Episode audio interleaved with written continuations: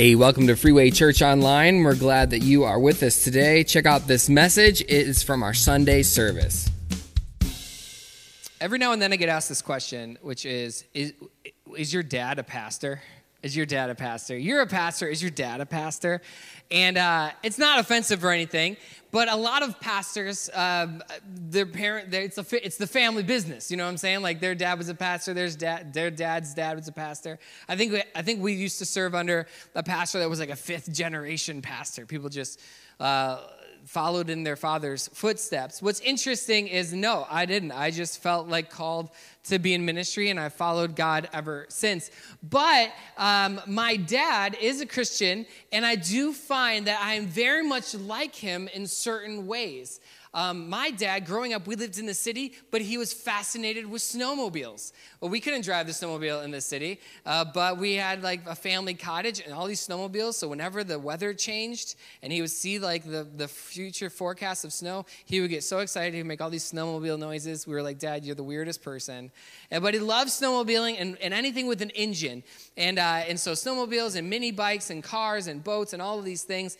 And, uh, and turns out I love these things too uh, to the point that Alyssa's always a little nervous that our house is going to become like car central, you know, like, and we're going to be one of those, you know, there's lots of cars everywhere in the in the driveway. Um, but yeah, I love I love small engine. I built I built a couple mopeds and a motorcycle and hopefully a jeep one day. But um, and it turns out my son also loves uh, vehicles and these things. We recently have a, uh, four wheeler for him, and he's been driving it around. He was driving it around the church while I was mowing this week, and he was just like cruising around the trails. He's like, Dad, I saw a deer. You know, like he's just excited. He burns through gas. That's so expensive. Anyway, um, turns out, uh, yeah, you can be a lot like your parents. I think of it for a minute. Maybe there are some traits that you have that your parents were kind of like. Whether it's nature or nurture, you can think, oh, yeah, I'm like my mom, like this. Or even your kids, oh, yeah, my kids are picking up those traits. Sometimes you have to think as a parent, I'm sorry. like, I'm sorry. You're going to have to deal with this now. But, like, I think so much of us, we uh, are like the people that raise us up. And I think it's interesting. And the reason I bring it up today is because if we are children of God, the Bible talks about being children of God, we have to figure out what does that make us, right? Are we like our Heavenly Father? What does that really look like? And so that's what we're talking about today. My name is Roy. I'm the pastor here at Freeway. I'm so glad that all of you are here and online. Welcome, welcome. As Alyssa uh, talked earlier, it was around this time last year that um, the board picked our resume in the pile of resumes for an interview. And I had an interview. It was right around the Festival of the Forks times. And I remember, and I was like, who are these crazy people? Like, who, would we come here? No, no. No, they won our hearts over, and uh, we're here today. So can we just thank the board? Can we give them a round of applause? Thank you guys so much not just for picking us. They serve monthly. They do things behind the scenes that nobody knows about. And I'm just so thankful to have like a really supportive board at our church. Some board pastor relationships get a little dicey, but I have a very supportive, awesome, um, loving board. And so thank you guys so much for serving. I love you guys. Um, today we're talking about On the Mount, which is our sermon series about the Sermon on the Mount. This is sermon series part two about the Sermon on the Mount. We started back in the spring and we picked it up last week. We're learning about what Jesus has to say to his followers. If you remember the story, that Jesus is on a mountain, but it's not really a mountain, it's more like a big hill. And he's got his disciples there and he's got the crowd in front of him, at least the pieces of the crowd who came to listen to his sermon. And the Sermon on the Mount was his go to sermon. This is the sermon that he preached more most. Uh, at least we, hear, we see it fully written out in Matthew and parts of it in Luke. And we believe that this is kind of what Jesus always talked about. You've heard it said, blank. Well, I tell you, blank. Or you remember the Beatitudes. Remember, it's one Beatitude says, You think that the people who have been given the good cards in life are the rich people. But I tell you that, hey, you're given good cards, you are blessed, just just because you can now access the kingdom of God. It's open to, for everyone to be blessed now. This is Jesus's kind of iconic sermon. So last week we talked about this idea that your reactions reveal who you really are. Your reactions reveal who you really are. Not your actions, your reactions. Because you and I know we can fake some good actions. You know what I'm saying? Like we can be good to our coworkers, think you're great. Your family thinks you're great. In fact, you could like pull a, a long con on people. You can, they, they think you're clean. They think you're a clean person. But little do they know, like you get in the car and there's all those cups in the wheel wells, and you're like, you're like, oh, actually, do you know what I'm saying? It's okay. It's okay. I'm that person too. You know, I got, I've got, I'm messy every now and then too. But we can act a certain way to try to re- convince people we are like something. But our reactions are very hard to like have a fake face about because they, it may happen immediately. We have to act when something happens to us. So our reactions really tell people who we are. They tell other people what we really believe about ourselves and about the world around us. Sometimes uh, some of us are more offended than others when certain things come about. One of the reasons we're offended in that moment is because the, it, you're telling other people about what you really believe about yourself or what you re- really believe about the story uh, around you. You're showing people your beliefs through your reactions. So, what do we do if Jesus is really saying, uh, when someone comes at you, someone's being mean, turn the other cheek, right? He says, if someone sues you, uh, let them have more than they ask, right? Remember the story? He says, someone says, take, take up. Take up my armor for one mile, you, you go the extra mile with that Roman guard. That was last week. What, what does that mean for us? We need to learn how to control our reactions and how to like get ready before they actually happen because we have to get ready because we can't control the reactions in the moment. And so today we're taking this to the next level, and Jesus does this all the time, right? And so today, Freeway, I have to tell you that perfect love is reacting to your enemy with love. Perfect love is reacting to your enemy with love. This is one of the uh, level, like high level Jesus teachings. In fact, if you go through scripture, you have simple teachings and you have more complex teachings. This is like the highest level. So if Jesus is, if it has a scale of chili peppers for Jesus' teaching, this is five out of five intensity level. This is like the intense stuff. And you may think to yourself, that doesn't seem so intense, but hey, it is. it's pretty intense. Perfect love is reacting to your enemy with love. You see, so many of us look at our world as Christians as like as Christianity is about sin management. You might think to yourself, well, what the most intense teaching of the Bible has to do with us like getting rid of our sin. And I would tell you, it doesn't. Your sin management is always secondary to your love management. Your love management is the thing Jesus is after, and your sin management follows along with it. So you may be thinking to yourself, oh, I'm better than my neighbor because that person has a drinking problem and I don't. But the problem is, God is not judging you on your bad sin management. He's judging you, if anything, on your love management. You're not thinking to yourself which one of you is better. You're thinking of yourself which one is more loving. And perfect love, this is the, this is the message today. Perfect love is reacting to your enemy with love. This is the highest degree of like, this is what makes you the best, okay? And in Christianity, there's no best and worst. We're all sinners and fallen short of the glory of God. But if we are on a journey to be better or to be more or to follow Jesus and who he really is, this is the pinnacle. This is the top. Perfect love is reacting to your enemy with love. So, what does that look like? Let's talk about it today. Jesus, he was the ultimate example of our reactions. In 1 Peter 2 23, it says, He did not retaliate when he was insulted, nor threaten revenge when he, was, when he suffered. He left his case in the hands of God, who always judges fairly. Today, we're looking at Jesus' life as an example of his own teaching that he teaches. Uh, it's interesting because we, we, talked about this in the podcast this week. Alyssa and I, if you haven't followed us on the podcast, every week we, we release our sermon and then we release like an alternate podcast. So this week, Alyssa and I talked about this because it's interesting that his disciples never caught this part of his message if you he has this like turn the other cheek message this love your enemy message and then his disciples are like oh, people are attacking you, Jesus. Do you want us to attack them back? Right? Like, oh, someone's kind of trying to get you, Jesus. I'm going to cut off their ear with my sword. Like, they don't get the teaching, right? It's not until after Jesus dies and is resurrected and Peter writes this thing, he's finally getting it because this is First Peter. Jesus didn't retaliate, Jesus didn't threaten revenge. He trusted God to act justly. So Peter finally gets the Sermon on the Mount. And my, our prayer today is that we could get the Sermon on the Mount as well. Amen. Like uh, Roy, that Roy gets the Sermon on the Mount. You know, like we we we have to be able to digest this. So let's read it together. Matthew 5, 43 through 48. You have heard the law that says, Love your neighbor and hate your enemy. But I say, Love your enemies. Pray for those who persecute you. In that way, you will be acting as true children of your Father in heaven. For he gives his sunlight to both the evil and the good, he sends rain on the just and unjust alike.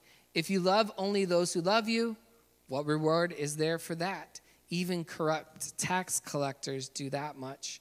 If you are only kind to your friends, how are you different from anyone else? Even pagans do that. But you are to be perfect, even as your Father in heaven is perfect. Let's pray together. Jesus, thank you for your word and this moment that we can uh, understand you better. May you speak to each one of us in a different way and convict our hearts and encourage us where we're at, that we grow closer to you in our love. In Jesus' name, amen. Amen. So here we have this statement that Jesus makes where he, call, where he puts like a qualifier on love perfect love. Not just good love, bad love, evil love, perfect love, perfect love. And, and this is interesting because I think a lot of times in our relationship with God, we really do think that we follow some sort of rule book where are we supposed to do the right things?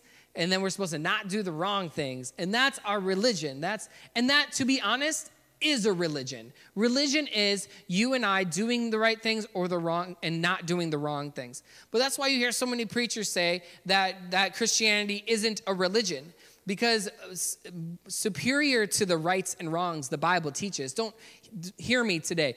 If you do the good things the Bible tells you to do and you don't do the bad things the Bible tells you not to do, guess what? You're going to live a happier and a healthier life. Like that's that's amazing.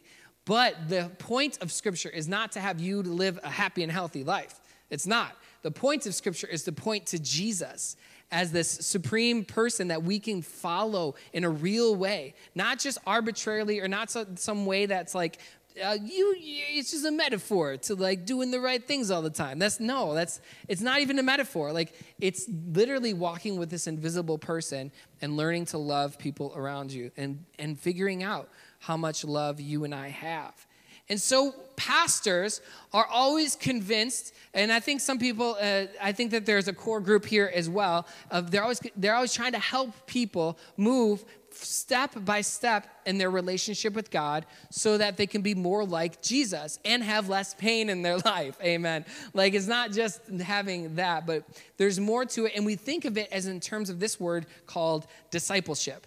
Discipleship is the process of you and I being more like Jesus. Christian means little Christ, one that's like Christ. We are like Jesus, and we have this pursuit that we're all on to be more like him. John 1 10 through 13, this uh, part of the Bible, it, it, it, it initiates this idea that you and I are a child of God. And this is what it says. He came into the very world he created, but the world didn't recognize him. He came to his own people, and even they rejected him. But to all who believed him, this is Jesus, all who believed Jesus and accepted Jesus, he gave the right to become children of God. They are not reborn, they are reborn, not with a physical birth resulting from human passion or plan, but a birth that comes from God. So right here we have this like hidden like truth that if you believe and accept Jesus, you get the right to become a child of God. Now, saying we're children of God is a little cult like. If you think about it for a minute, like, oh, we're all children of God. Like, it's a little feeling like a cult. But the reason that it feels like a cult is because for thousands of years, Christians have called ourselves children of God. And, it, and, and before cults were a thing, there was this, right? Well, there were like other forms of cults, but like children of God is how we react to our Father. But interestingly enough, the Bible doesn't say all who believed and accepted him, he, they became children of God. That's not what it says. It says, to all who believed and accepted him, he gave the right to become children of God, which is interesting because I think a lot of times, being solely inclusive, we think to ourselves, well, you're a child of God if you believe in Jesus. But biblically speaking, you were given the right to become a child of God. So, what's this really saying here? Jesus, it says this in our verse today, right? This is what we just read. In 45, it says, In that way, you will be acting as true children of your Father in heaven. So, if you want to be a child of God, you will be acting like a child of God. And to be like a child of God means that you act like your heavenly Father, where you love even your enemies the hardest thing to do. So Jesus presents this idea to us. It's much more complicated than a ladder of goods and bads. It's much more complicated than like, are you better than your neighbor at sin management? It's, hey, you're, you're called to be a child of God. Are you going to be like your dad? Are you going to be like him? Because if you are, your reactions will show this perfect love, this enemy loving love to one another recently my sons uh, my sons i have one son my kids and i uh, we this is ridiculous i don't know okay. Uh, we downloaded a video game called fortnite because my son was always asking, "What's Fortnite?" So I was like, "Well, we'll download it." And so we download. If you guys don't know what Fortnite is, this is a very popular video game, and uh, lots of kids play. It's like this shooting game. You shoot each other and you build things. It's and you dance. It's ridiculous. Anyway, so we download it and we start playing it, and I'm like, show, I, the only reason I downloaded it is to show Kai what it was like because all of his friends are talking about it, and I was like, we're gonna play it together. And then all of a sudden I'm playing it when no one's around. You know, I'm just like playing this game. I'm like in it.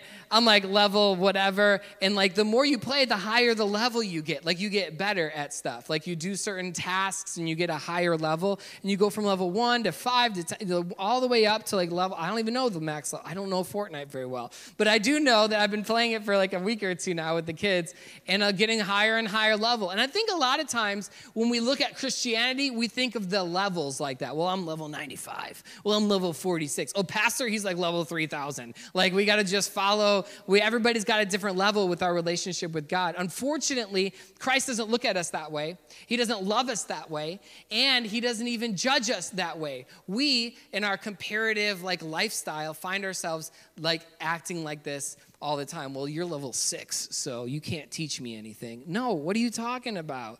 We're not different levels. In fact, right here in this verse, I love this. This is the, this is the heart of your father. Hear this. The heart of your father says this. This is how he loves. He gives sunlight to both the evil and the good. He says rain on the just and unjust alike. What is he talking about? He's talking about perfect love. He doesn't love those who are good in level 93. He doesn't, he and not love level six. He doesn't love only those who stop doing bad things. He loves the just and the unjust, just like the rain falls on all of us. Today it was rainy this morning. We all got wet getting in, in, the, in the building. He loves like that. It's not like he loves some more than others. He loves just like the rain, just like the sun. And we are called to love like that as well. Unfortunately, we don't do that.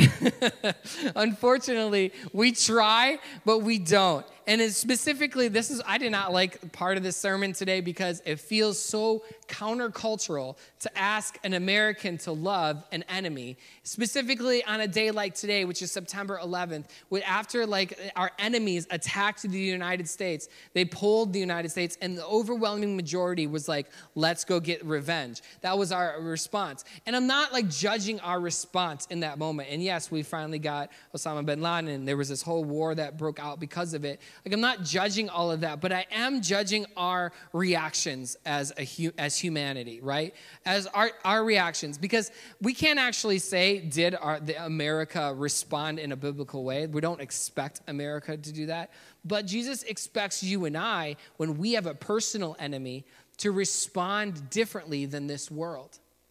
Because most likely, if someone attacks you, you're going to either attack back or do nothing, right? But we learned last week that God doesn't call us to attack back or do nothing. He calls us to a third way in all our reactions. So, how do we actually love our enemies? It's very difficult. Back here, remember, Jesus is talking to first century Palestine. They are overrun by, by Rome. These people, their farms have been taken away from them. They live, they have to rent the land that they used to own. Think about it for a minute. And now they have this foreign country like making like killing people for to, to make it to, to as a sign, hey, follow us or you'll die just like this person. Think of it. They're, they're in this like in, intense world, and Jesus is saying to them, love your enemies. It's much more intense than our world today. I mean, could you imagine for a moment if Al Qaeda took over the United States, forced a certain law upon your life, and then made a, made a, like, oh, you, your pastor's uh, in charge. Oh, we'll we'll kill him to show everybody uh, who's really in charge. Could you imagine living in that environment and then someone coming to you and saying, hey, when they're being mean, don't be mean back. And when you're supposed and you have this enemy, you need to love them back. This is radical. This is radical stuff. We don't, even, we don't even uh, understand it fully because we don't have so much persecution in the United States. But this is the message Jesus is sending to first his disciples and then his crowd that if you want to be if you want to be my follower, you want perfect love, then your reactions have to love your enemies. And I think this this message is something that we all need to strive for. And as much as I would love to be a more wise pastor or like an older pastor with some more life experience, I don't know how to explain this perfectly to you today. But I do know what the Bible says. And what's nice is I'm not telling you to love your enemies today, Jesus is. And I don't have to stand on the authority of my own understanding. I can stand on the authority of Scripture and say, Jesus says, love your enemies. Why does he say, love your enemies? Is he serious with this? Is he telling these, is he seriously telling these peasants to love the people who just killed their neighbor? Is, is he serious? The answer is yes. Jesus explains what love is. 1 John 3:16 says, "We know what real love is because Jesus gave up his life for us." So we also ought to give up our lives for our brothers and sisters. This is loving one another, right? This is something we generally are good at. In fact, it's quite easy to love someone knowing that they're going to love you back, but it's much more complicated to love someone that you know they're going to shove that love back in your face.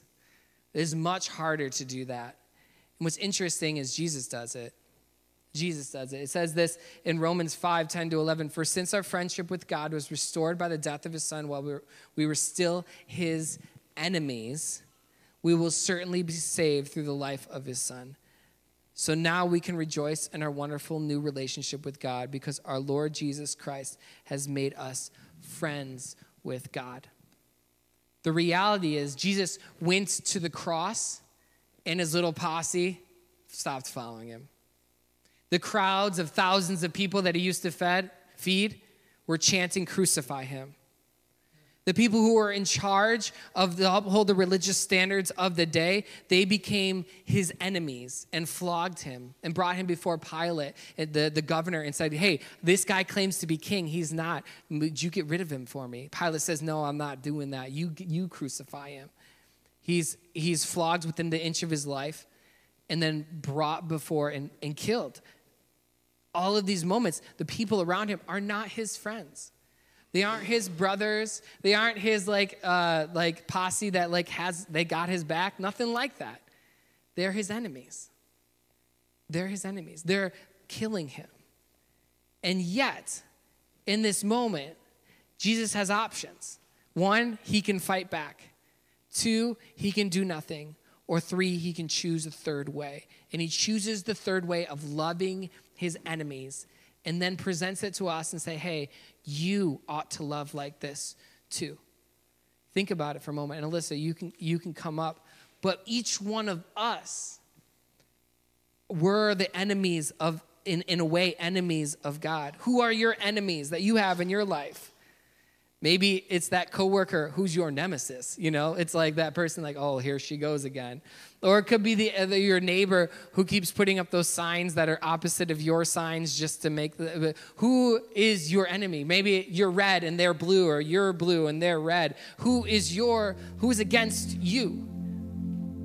Uh, you see, what we don't understand, what we fail, and as a, I've been a Christian my whole life, so it's complicated for me. And some of you have lived in your faith your whole life too uh, for those of us who didn't have faith our whole life, we can actually point back to a time that we were enemies with God.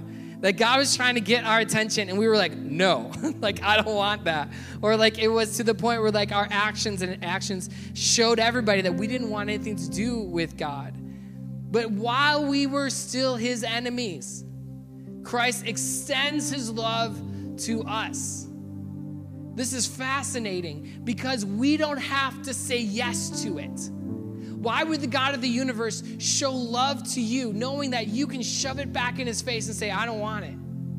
That's ridiculous. What a waste of blood. What a waste of sweat, tears, money, finances, resources. What a waste. Why would he love us while we were still his enemies? And then he calls us to love like that. It's incredibly hard but perfect love.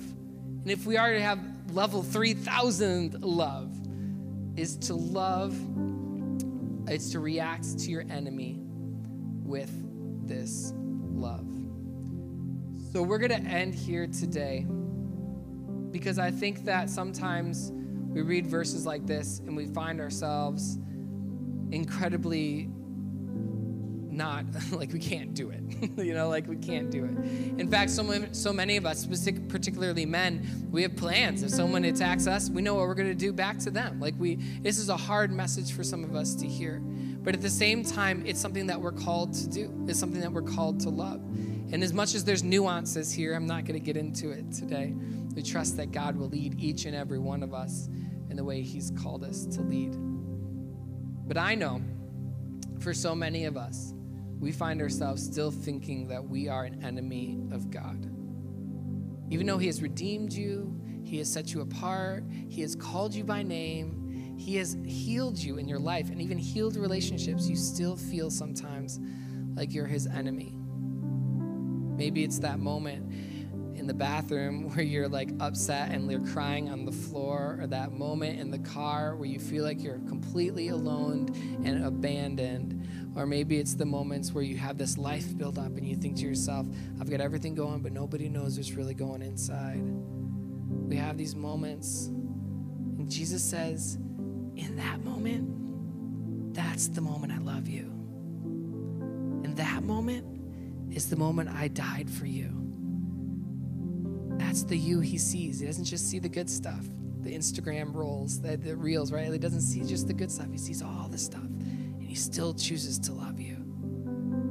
Would you stand with me today? It is our calling, it is our opportunity, it is our challenge, it is our command in Scripture for each one of us to look at our neighbors and our friends and our enemies and our frenemies, all the people, and to see them in their dark spots and to see them when they're failing and they're lying to your face and you know it. And you see all of these moments is our calling to love them back. Even if it they don't they can't reciprocate the love towards you. Even if it hurts. Even if it puts you in a rough position. It's our job to love everyone just like the rain, just like the sun. Perfect love is reacting to our enemies with love. And so we're going to end here today. Uh, Alyssa's going to sing a song. You going to sing a song? Yeah? And um, if wherever you're at, if you want to respond to this message, you can. You can come to the altar area and pray here. This is just the front. We call it the altar. It's just the front of the church. Uh, you can pray at your seat. But but during these next few moments, would you talk to God about where you're at and let Him speak to you? Hey, we're glad you joined us today on the podcast. We are praying for you. So please let us know what we can do. Uh, we're on your team, always here. So um, thanks for joining us. We'll see you next time.